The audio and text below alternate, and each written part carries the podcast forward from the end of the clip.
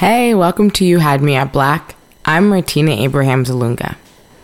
Today we'll hear from Quinn, who searched for a reason to live after losing her child and her partner. Here's what happened.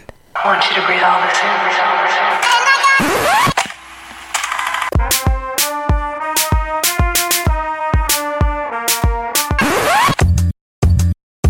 this in. Breathe all this in. You're listening to You Had Me at Black.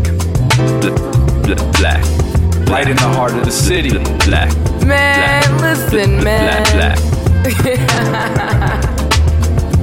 black. This is You Had Me at Black, and we live, baby. Y'all look so beautiful. Let me just add all this melanin movement, edges, lip gloss. Like, I appreciate it, and I just love black people. Hi, Tribe. Hi, everybody. So, my story begins February sixteenth. It's the day that I've been waiting for. It's finally my fiance and our baby shower. Of course, we had to have it during Black History Month. We're wearing our matching Bulls jerseys. Mine has my name on it. His is like red, white, and black. We cute as fuck. My siblings are wearing matching referee shirts. My mom's wearing hers with a little dollar store whistle. And you can smell the hot dogs, the nachos, the cotton candy, popcorn. It's sports themed. We're having a boy, a junior, David Quentin Flynn. He's an alpha, so you know, they strolling. And I'm a Delta. I can't duck walk while I'm pregnant. But okay, so wrong. Ooh. I can't duck walk while I'm thirty-eight weeks pregnant, so you know, I'm just cheering everybody on from the side and stuff. And it's lit, it's bussin'. We end the night, I'm finishing up my, another pregnancy book, and my fiance leans over and he kisses my swollen belly, saying he can't wait to spend the rest of my life, his life, with our son and me. Everybody begins counting down the days when my son will arrive. His due date is March tenth, and I'm excited to have a Pisces. It's February twenty-seventh. And this is the day of my final ultrasound. And this ultrasound is very important because this ultrasound will determine if I'm delivering my son vaginally or having a cesarean, because I'm a diabetic. And so having a high-risk pregnancy, all the doctors make sure to take preventative measures to make sure that my son was okay. So I was essentially in the hospital at the doctor's office all the time. They knew me by name, what I usually ate, which was always chicken tenders and flaming hots on the low. And they always knew me by my hair when I would come in, because I always came in right on time. So I'm at the ultrasound. The technician, she smeared some more jelly on my stomach. And she's like, how was the shower? I said, it was so cute. You know, everybody came out. My pastor came. We didn't have no food left. Like, it was so nice. And she said, oh, okay. And I said, yeah, like, I can't wait. Like, I'm just so excited for him to finally be here. Like, I don't want to be pregnant anymore. Like, this is like the end time, right? And so I'm putting back on my jacket, and I'm getting ready to get up off the table, and she says, Quinn, just wait, just wait. And I said, why? Is everything okay? She said, well, you know I'm just a technician. I'm not the doctor, so just wait. Okay, you know, I'm cool. I lay back down. The chief radiologist comes in the room. I haven't seen him before at any other appointment. He smears, he smears more jelly on my stomach.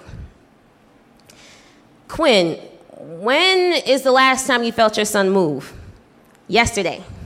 It was actually after I ate a full home run pizza while watching Law and Order S V U. I ain't eat nothing this morning because, you know, I want to make sure it's on time, and chicken tenders don't actually be sold until eleven. Quinn, we can't find your son's heartbeat.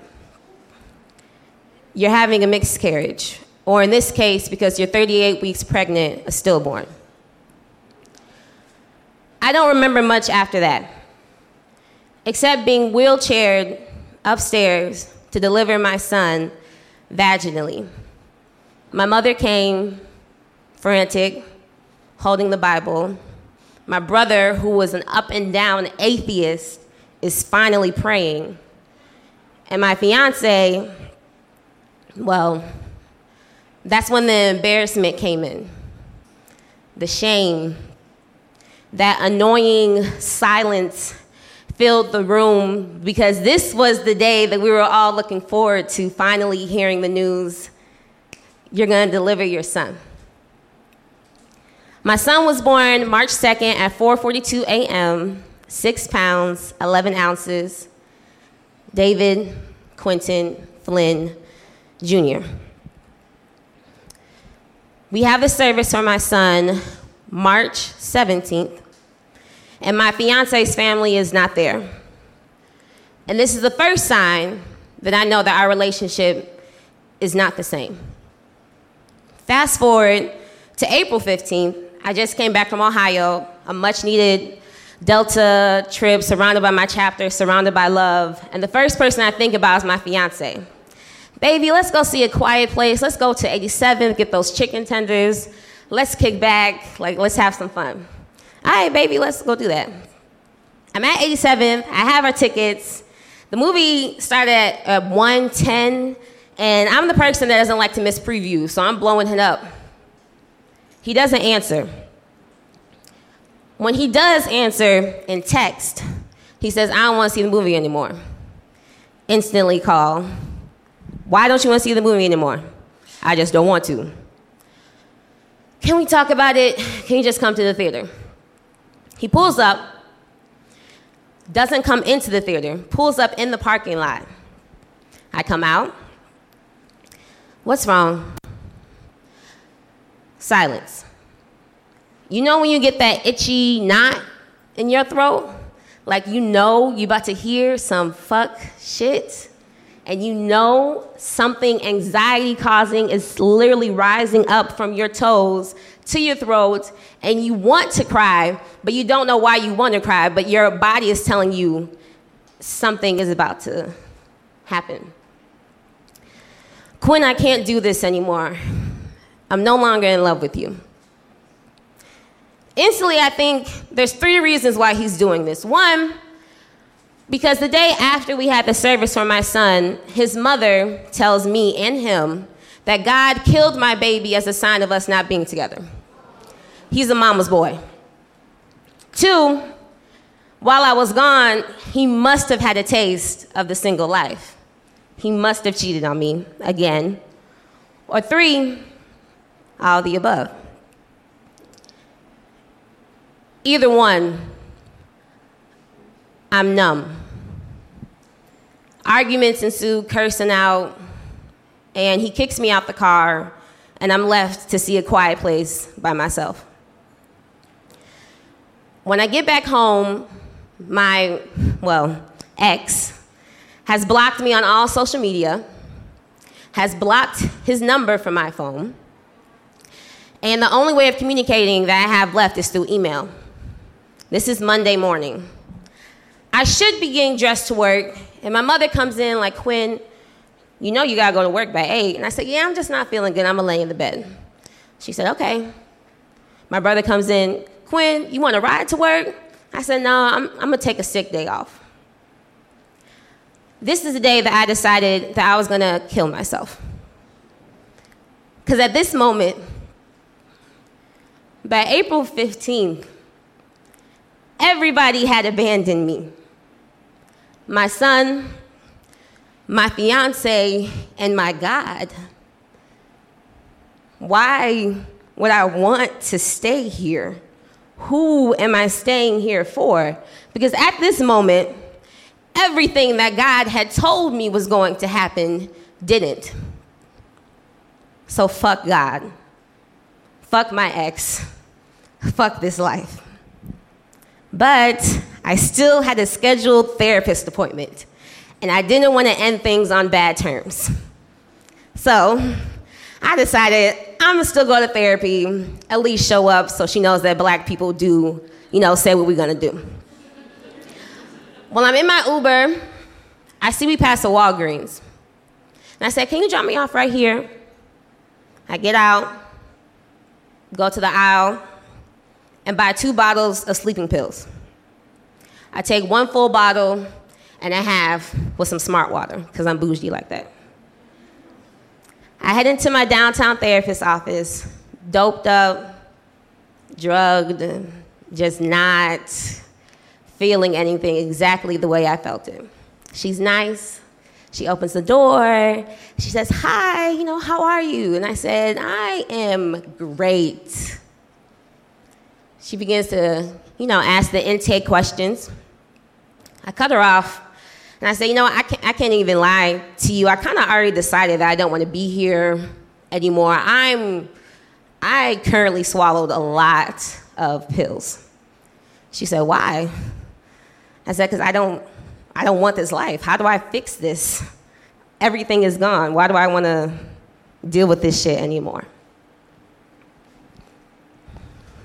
The trauma that you have experienced, Quinn, is definitely a reason enough to not want to deal with this life anymore. But do you really want this to be your last day? Here? When I do wake up, I'm in the hospital. My therapist had called my mother, and she's over the bed, weeping. My brother is at my feet, trying to make sure I'm awake. And my best friend's hands are covered in throw up after I threw up the pills. I stayed two weeks in the hospital. I finally get the sleep and the peace that I wanted. Because you see, after the service and in between the time of trying to pick up the pieces of my relationship, I didn't really have anybody to talk to. And I didn't really want anybody to talk to. I was mad at everybody. I was jealous of every mother, including my own and my grandmother. Everything was triggering, from smells to clothes to water, and especially the sun itself. I tried to find a support group, but there are no support groups for mothers who have experienced giving birth or having a miscarriage on the south side of Chicago. The only one that I did find was all the way on the north side. And I went into there thinking that I was going to find the solace that I needed, but instead I was surrounded by couples of rich white people, all who have multiple children still. And that just pissed me off even more. And I tried to go to church, and my pastor's telling me, you know, God gives the toughest battles to his toughest soldiers. I didn't want to be a soldier. I wanted to be a mother.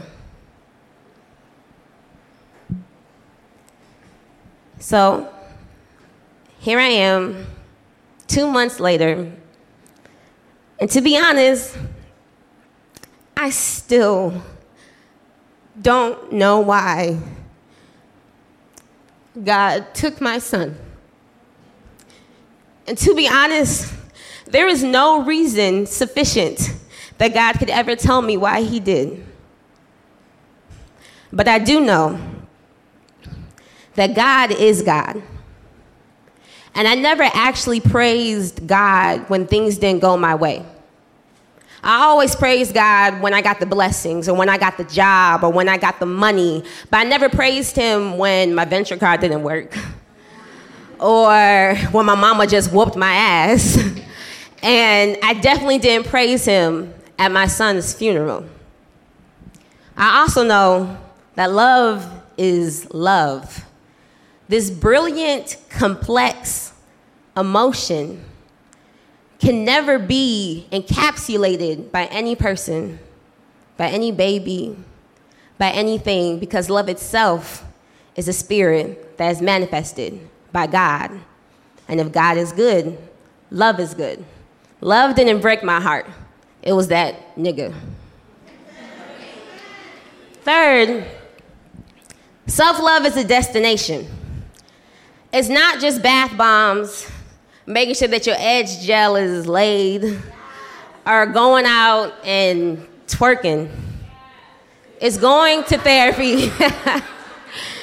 It's going to therapy. And admitting, as full of magic black women have, we still break. We still can be strong and still be weak. And it's time that as black people, we acknowledge that. So thank you for sharing my story. This episode was mixed and mastered by Miles Dotson. Purposely Awakened is our national media sponsor. Their publication launched in the summer of twenty sixteen to bring awareness to issues affecting the Black community and to promote Black businesses, campaigns, and movements. They fulfill their mission and purpose with socially conscious images, apparel, and content that promotes positive change within the Black community. You can find them at purposely awakened dot com and connect with them at Purposely Awakened on Facebook, Instagram, and Twitter. The Tribe Chicago is our Chicago media sponsor. The Tribe is a digital media platform showcasing innovative content to reshape the narrative of Black millennials in Chicago. Their original works in journalism, documentary, and creative writing capture the multifaceted essence of Black Chicago from our point of view. As an independent, alternative news source, they unify Black Chicago millennials in the common purpose to create a safer, more vibrant Chicago. You can find them at the tribe dot com, that's T R I I B E, or on Instagram, Facebook, or Twitter. Thanks for listening to You Had Me at Black. If you want to hear more stories like this one, leave a review. You're listening to You Had Me at Black.